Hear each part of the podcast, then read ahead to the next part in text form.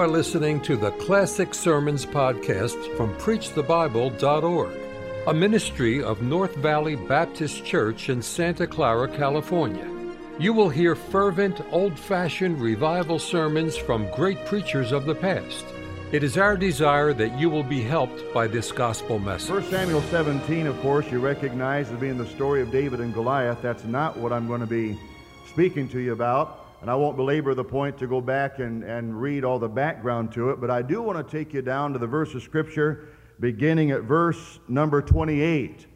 David had come and recognized that Goliath was against God's army, and he sort of threw his head back and threw his shoulders back, and he said, Who is this uncircumcised Philistine that he should defy the armies of the living God? Well, the Bible said that before David had gotten there, this big giant, almost 10 feet in in height had frightened the army of God so badly that they had run to the trenches.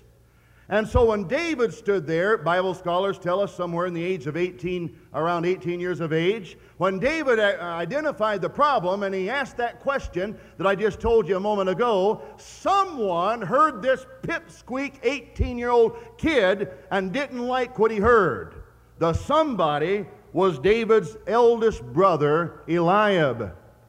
Now, I can imagine, I can identify with Eliab. Here Eliab is on his stomach in the trenches, his face is down in the mud, and he is hiding for his life, and all of a sudden his kid brother comes to show him up. And so the Bible says that Eliab stood up and full upright in his height, and he looked at David, and there we find that conversation in verse number 28. Eliab, his eldest brother, heard when he spake unto the men. And Eliab's anger was kindled against David.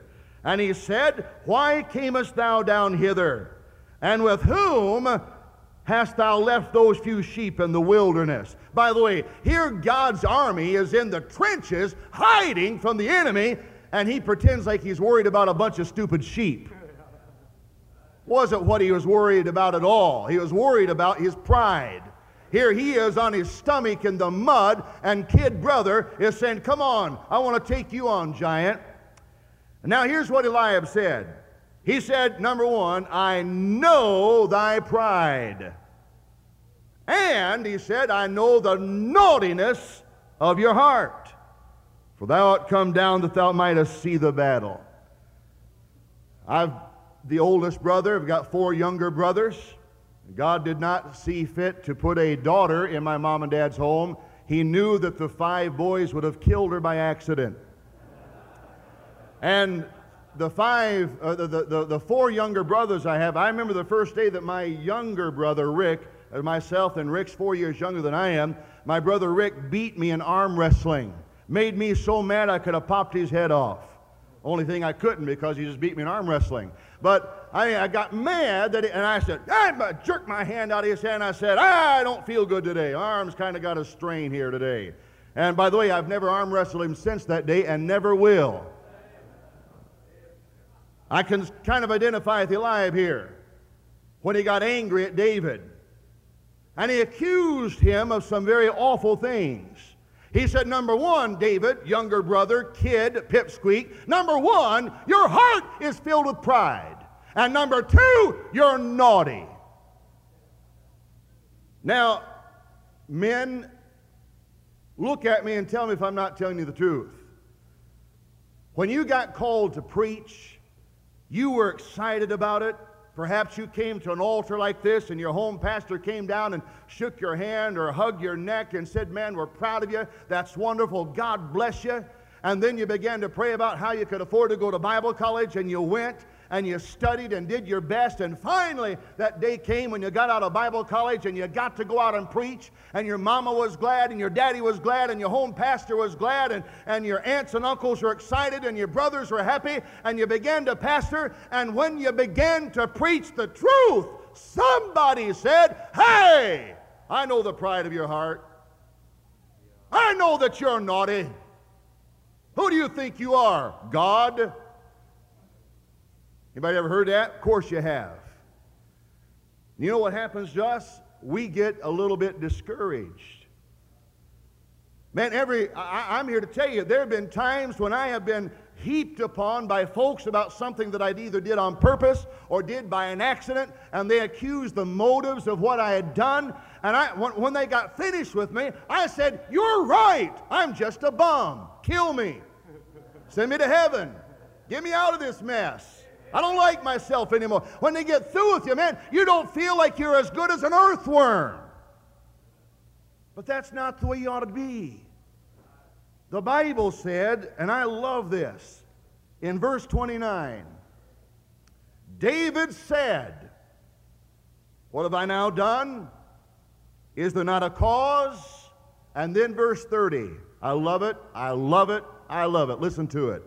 He turned from him toward another. I want to bring you a message this morning entitled The Other One. The Other One. You know, sometimes when you get in a mess and you know you're in a mess, and you know even you know what you need to do to get out of the mess, you still need the other one. I was preaching uh, in, in the Midwest and borrowed a car. I went down to the shopping center to buy some stuff that I needed and came back out to the car, and the stupid thing was dead.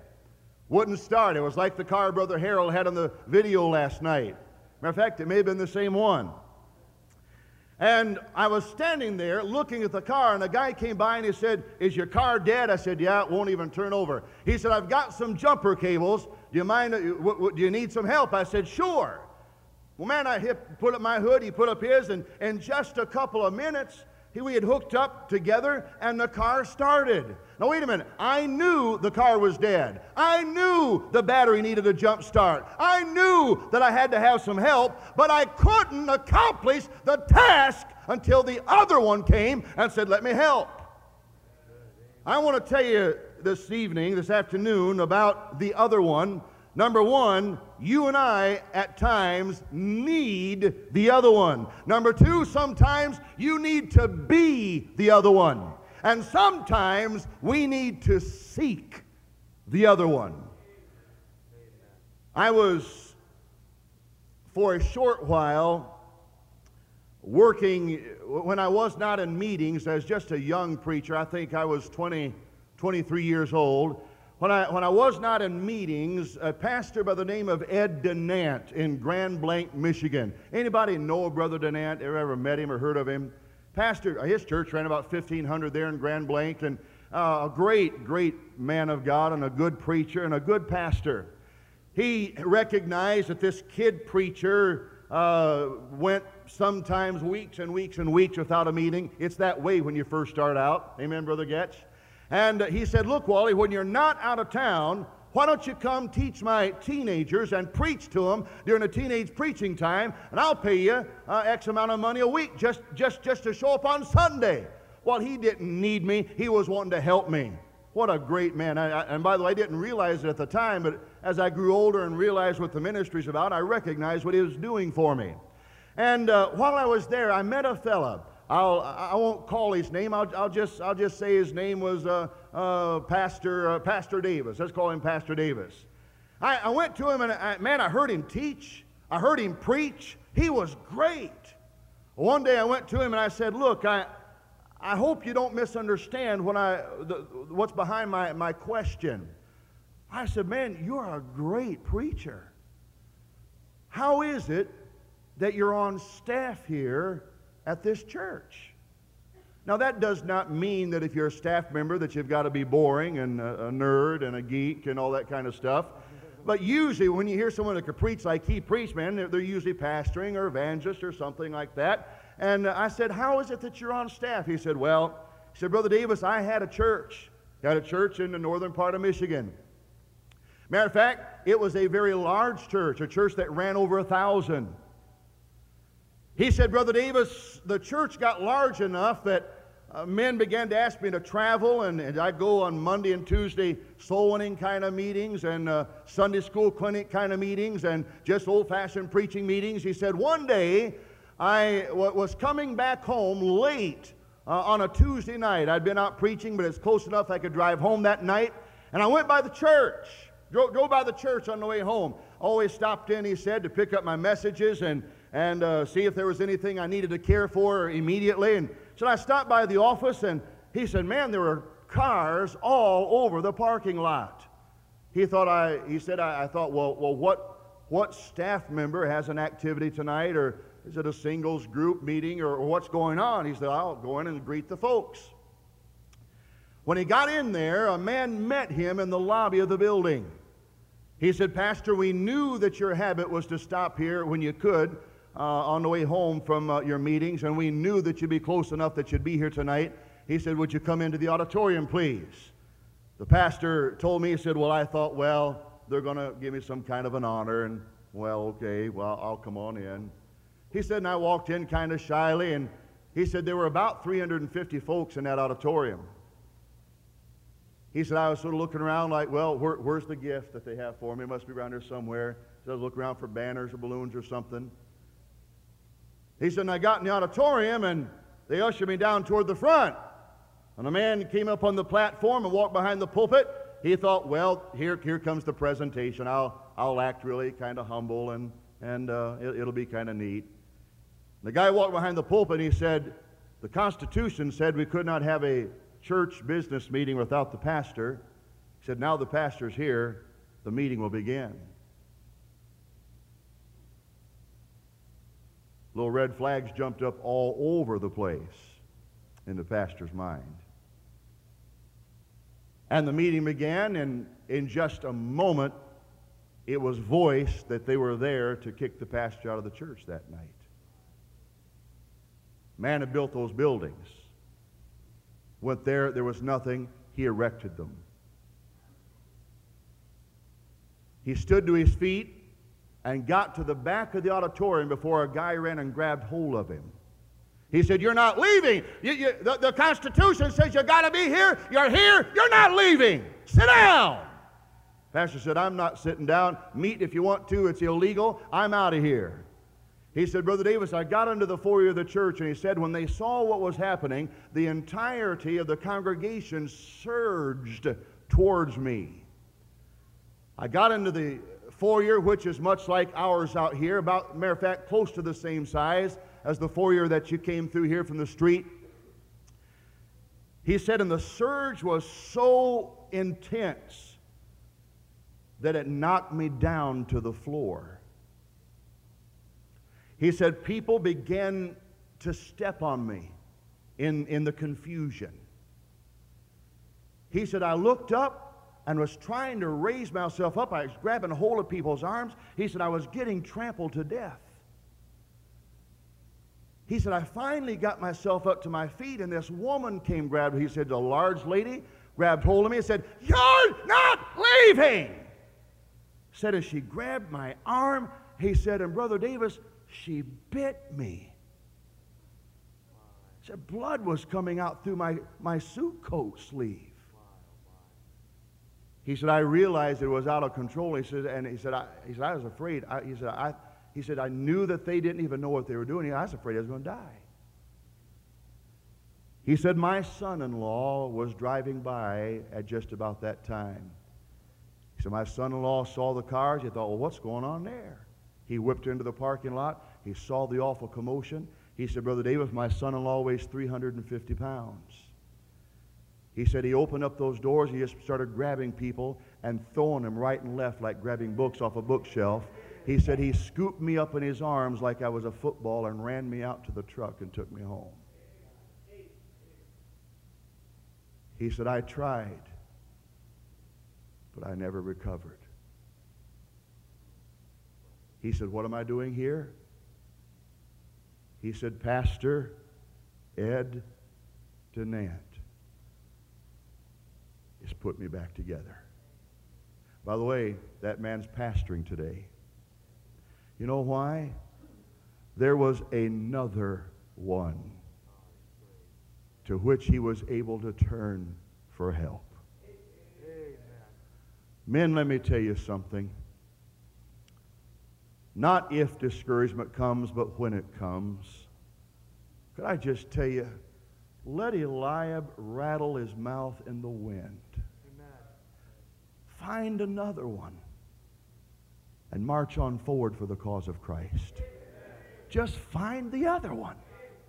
That doesn't mean that you've got to leave your church to find the other one. But I mean, if, if they're in your church, then, then let the guys complain. You can't control their mouth. But find another one and stand with them and work with them. Like Brother Gray this morning as he walked, he said, Come on with me, come on with me. While the gripers are in the corners trying to cause you trouble, get the other ones to go with you and do the job.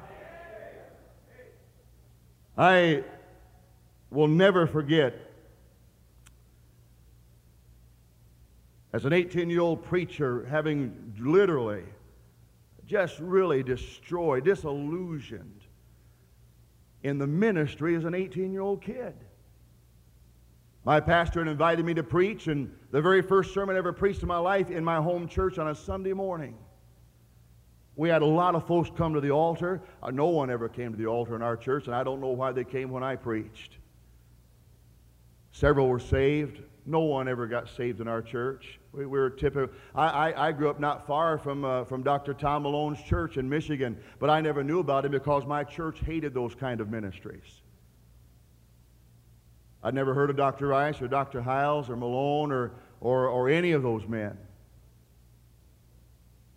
When I finished preaching that morning, my pastor ran out into the parking lot grabbing people before they got in their cars, and he stopped them.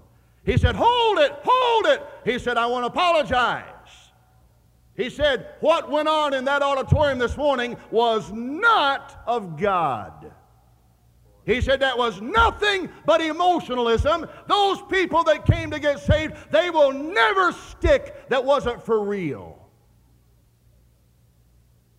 He did not know this, or maybe he didn't care, maybe he wasn't worried about knowing it, but he did not know this.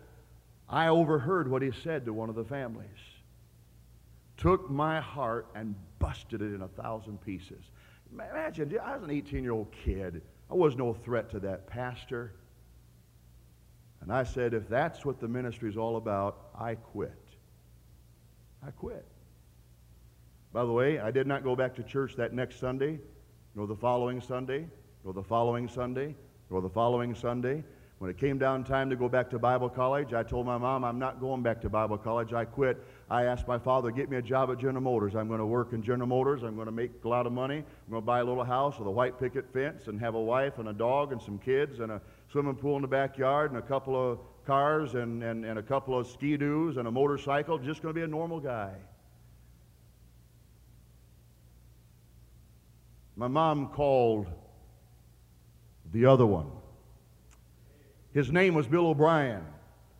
Bill O'Brien came out to my house about 12:30 on Monday morning. The car was leaving for Bible college at 6 o'clock from the church parking lot. Bill walked into my room. I, was, I, I wasn't asleep. I was on my bed and I was just stewing. By the way, that entire summer, which should have been the best summer of my life between my freshman and sophomore years of Bible college. And I was, in, I was mad the whole summer. And he walked into my room and he said, Wally, and I looked at him and I was going to say, Bill, if you're to bug me about Bible college, just, just go let me alone. I didn't get that much out of my mouth. I said, Bill, and he looked at me and he said, You hush! Amen. And for the next 45 minutes, the other one preached to me in my bedroom. And could I tell you, when the sun came up that morning, I was packing to go back to Bible college. Let me tell you something. There are times when old David needs to turn away from Eliab and find the other one. Just find the other one. Hang around that crowd. You say, well, everybody hates me. By the way, usually when someone goes, hey, hey, Brother Davis, did you know that everybody is saying? You know who everybody usually is? That guy's wife.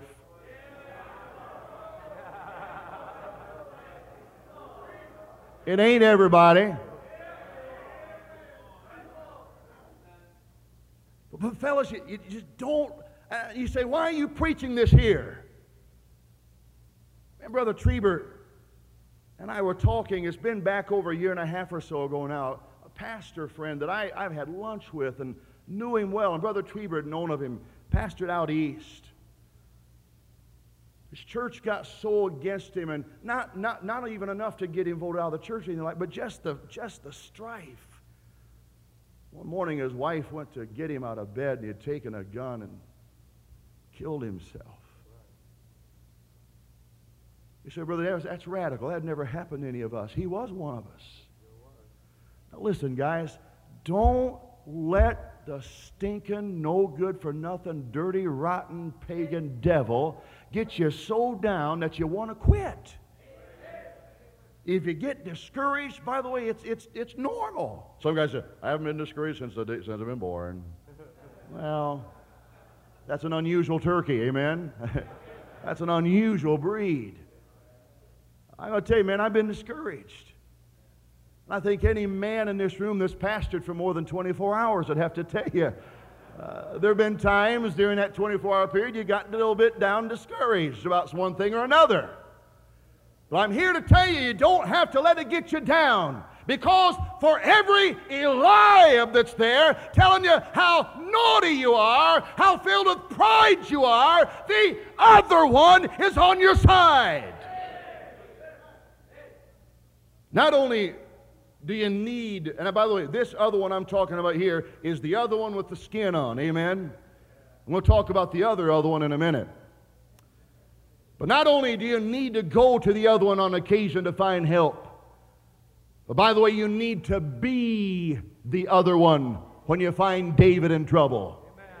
I want you to take your Bibles and please turn to the book of Acts, chapter 9. The book of Acts, chapter 9, and we're going to look together there at verse number 26. It says, And when Saul was come to Jerusalem, he essayed to join himself to the disciples. Now, wait a minute. Saul was the guy that had been throwing all the guys in jail just prior to this. It had a writing that gave him a, the, the authority from his government to arrest any Christian he found. And when, when Saul would come, they would run and hide because he had the authority to, to capture them and put them in chains and lock them in dungeons. And now all of a sudden the Bible said that Saul said, Hey, let me have a word with you guys. Sure, Saul. Now we really believe you. Now the Bible says when he essayed to join himself to the disciples, they were afraid of him and believed not that he was a disciple. It says in verse 27, but Barnabas, did you get that? But Barnabas, thank God, took him and he brought him to the apostles. And he declared unto them how that he had seen the Lord in the way, and that he had spoken to him, and how that he had preached boldly at Damascus in the name of Jesus. Now I want you to see what a result took place because of what Barnabas did. Look at verse 29. Now, talking about Saul, he spake boldly in the name of the Lord Jesus. A moment ago, he was not allowed to address the crowd.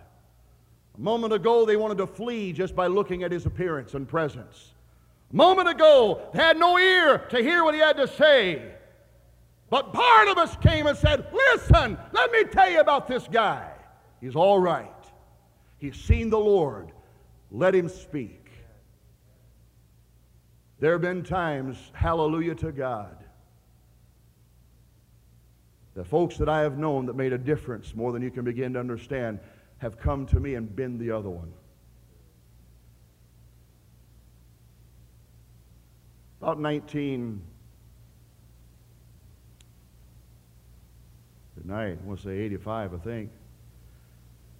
About 1985, there were some Eliabs that had just really convinced me that I just wasn't much at all. By the way, it's pretty true. but it's pretty bad when they convince you of it. I mean, you ought to be your own best fan, right? when you turn against yourself, you're in big trouble. It was to the point that some preachers may be able to identify what I'm saying, not all of you perhaps. Hope you can't. Some of you probably do. It was to the point I didn't want to see anybody. I didn't want to see another preacher. Oh, not because I didn't love them, man. I loved the fire out of them. But I just thought it was just pretty much over. I had gone to Michigan to pick up my daughters who were staying with my mom and dad. We decided to go to church in Michigan.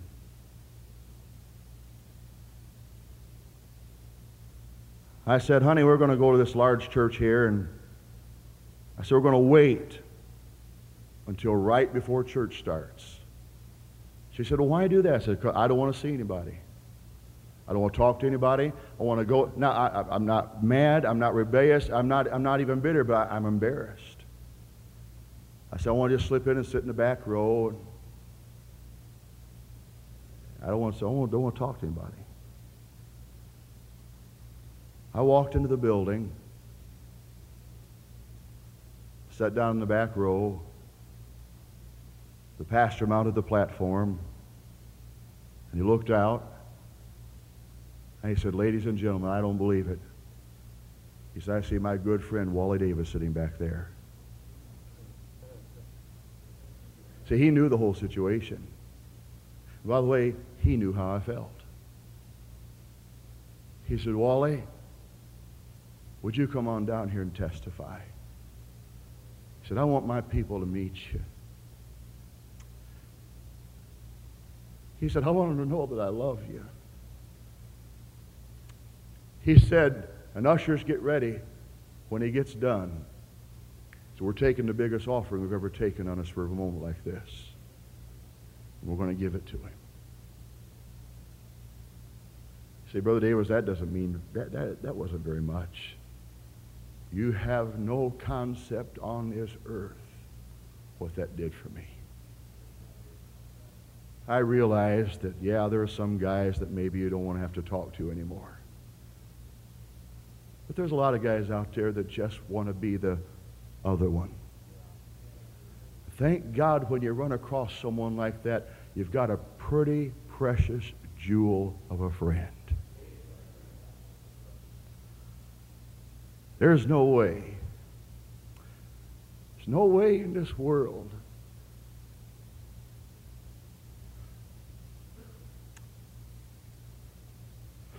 I could tell you how much of another one this man right here has been to me.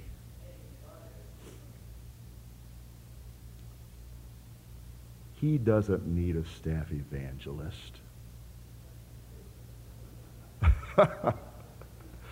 he doesn't need me. I cost more money than I am worth.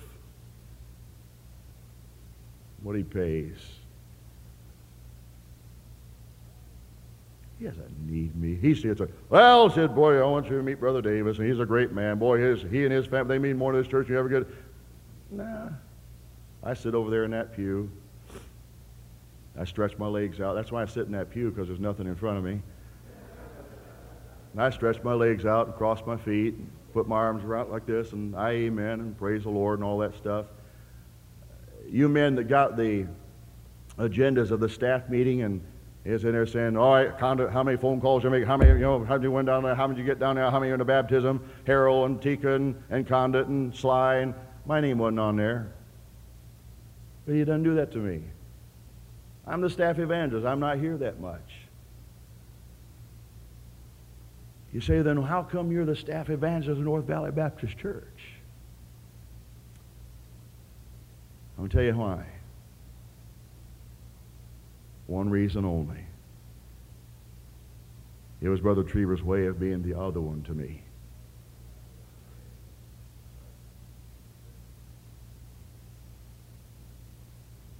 My prayer to God would be for you gentlemen that call yourselves preachers and have churches and maybe evangelists and missionaries. You're in full-time Christian service. Would to God every one of you would have another one like him. By the way, this room has about four or five more men just like that to me. Brother Tomlinson. Every once in a while I'd eat at Carl's Jr.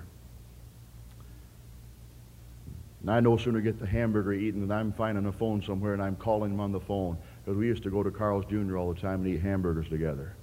I can't go in one without thinking about him. And I'll call him on the phone, interrupt some important staff meeting that he's having, studying the uh, the, setting the, the new trend for his church to win Irvine to Christ. And uh, I'll say, I just got a hankering to say hi. You know why? Just need to talk to the other one every once in a while. Brother Paul Chappell.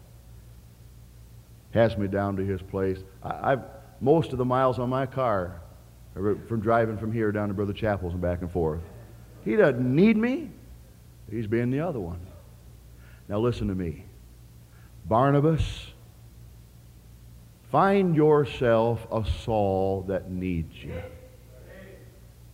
Not, and I'm not saying, okay, everybody adopt Wally. That's not what I'm getting at. Although, if you insist, I'll meet you out here and settle something after, you know, I'll get a meeting lined up. But you know, there are a lot of fellows out there that need another one. Lots of them. And then I'd like to say this. If you turn to the Gospel of John,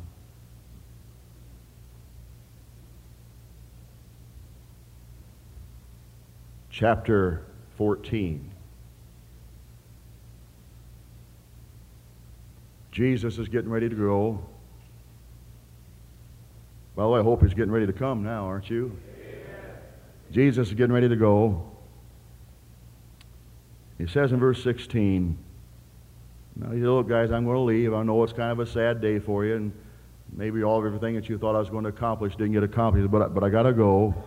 And he said, Look, I'm going to pray the Father, and he shall give you another comforter.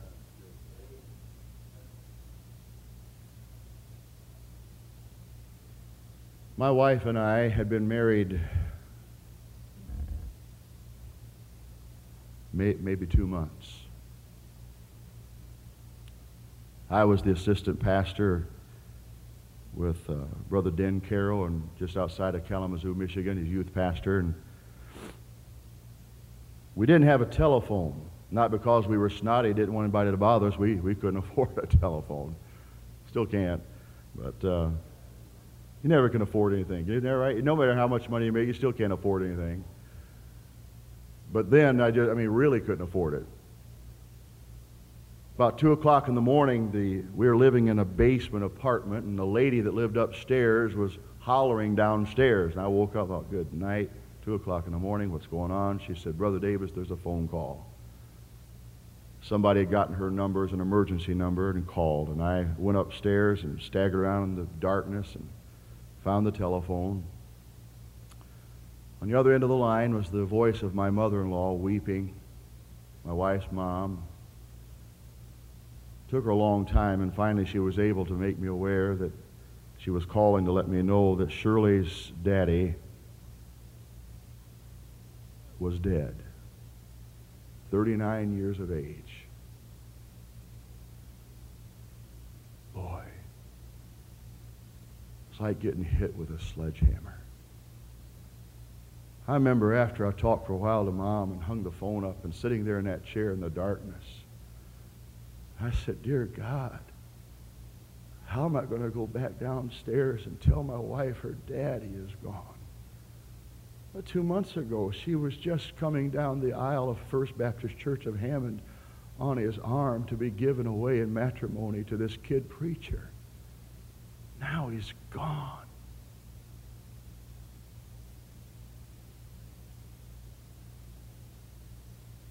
He'd been asleep in a motel room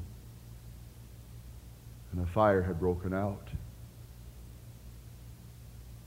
He tried to make his way out of the door, and he came out of the door of his room and turned down the hallway to get where he thought the exit was, and he went into the hot spot, they call it, had been burning from beneath, and when he stepped on that part of the floor, he fell down into the fire.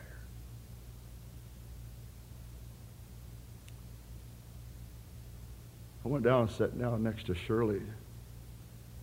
I said, Come here, honey. I got to hold you for a second.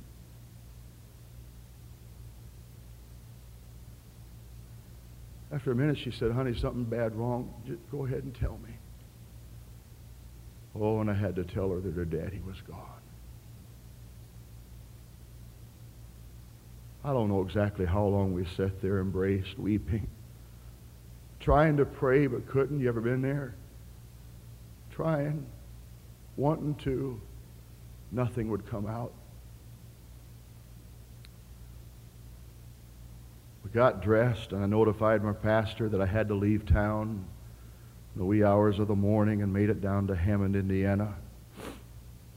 We went down to the morgue my mother-in-law and my, my brother-in-law Randy were there and the others of the family, and the nurse came out and she said, I'm sorry. She said, we can't make a positive identification of the body. She said, I hate to tell you this, but he's so badly burned and mutilated, we have no idea who he is. She said, one of you will have to come in and make the identification. Randy looked at me and said, Wally, I don't think I can do that. I looked at Mom and I said, Mom, I don't want you to go in there. I said, I'll try. I don't want to go. Then my mom said, mother-in-law said, try one last thing. She said he always had a ring uh, on this finger here, L, had the initials, his initials, LB. The lady said, Ma'am, we've looked all over him. She said, There's no ring. My mother in law said, Look again. She went. A little bit later, she came back. She said, I'm sorry. She said, It was embedded and we couldn't see it. Is this the ring? My mother in law looked and began to weep. She said, That's the ring. I remember getting off alone and I said, Dear God, somehow you've got to do something for my wife. I can't help her. I can't comfort her. Oh, I can be there, but I can't reach in there. God, you've got to do something. My wife had tried for years to make sure that her daddy was saved. C.W. Fisk, when he was on staff at First Baptist, went by, tried to win my father-in-law, the Lord, on many occasions, could never find him at home. We went down to Fayetteville, Tennessee. My wife's uncle preached the funeral service as a preacher. When it was over, he came back and he said, Kids, can I talk to you for a minute? we went off to a little room. He said, I know that you're probably worried about this, honey, talking to my wife. He said, and I want to tell you this. He said, when your daddy, LB, was 14 years old, he said, I was his oldest brother. He said, I was preaching a revival meeting down here, an old-fashioned tent, sawdust on the ground revival meeting. He said, honey, and when your daddy was 14 years of age, he came forward at the invitation when I was preaching. He said, And I knelt in the sawdust with my brother, and I won him to Jesus. He said, I just thought maybe you might like to know that, and maybe it would help some. Help some? The Comforter came. Fellas, the midnight watches of the night, the fourth watch that Brother Getz talked about.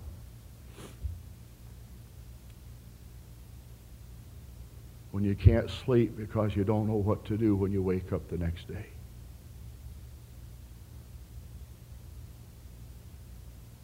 And you think there's just not much hope for the future as far as your ministry is concerned. I want you to remember something if you can.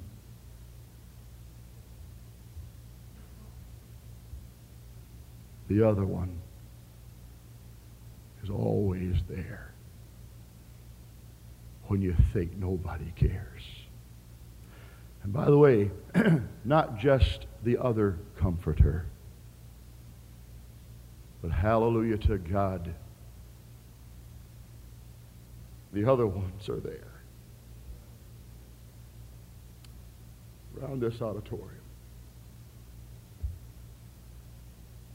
And could I encourage you? Let's look for people who need the other one. Let's go find old David with somebody ranking on him say, hey, pal, come on. Turn away from that loud. Come on over here. It's okay. Thank God for the other one. You church people, you better make sure that you're the other one for your preacher. Don't you let me hear that you're Eliab. I might get mad. I'm six feet four. I can handle most of you in here. Some of you, I'll go ahead and let you be alive. I won't bother you. But the rest of you, we'll take care of you. Nah, be the other one. God knows how desperately your preacher needs you. Thank you for listening to the Classic Sermons podcast from PreachTheBible.org, a ministry of North Valley Baptist Church in Santa Clara, California. To listen to many more powerful sermons, visit our website, preachthebible.org.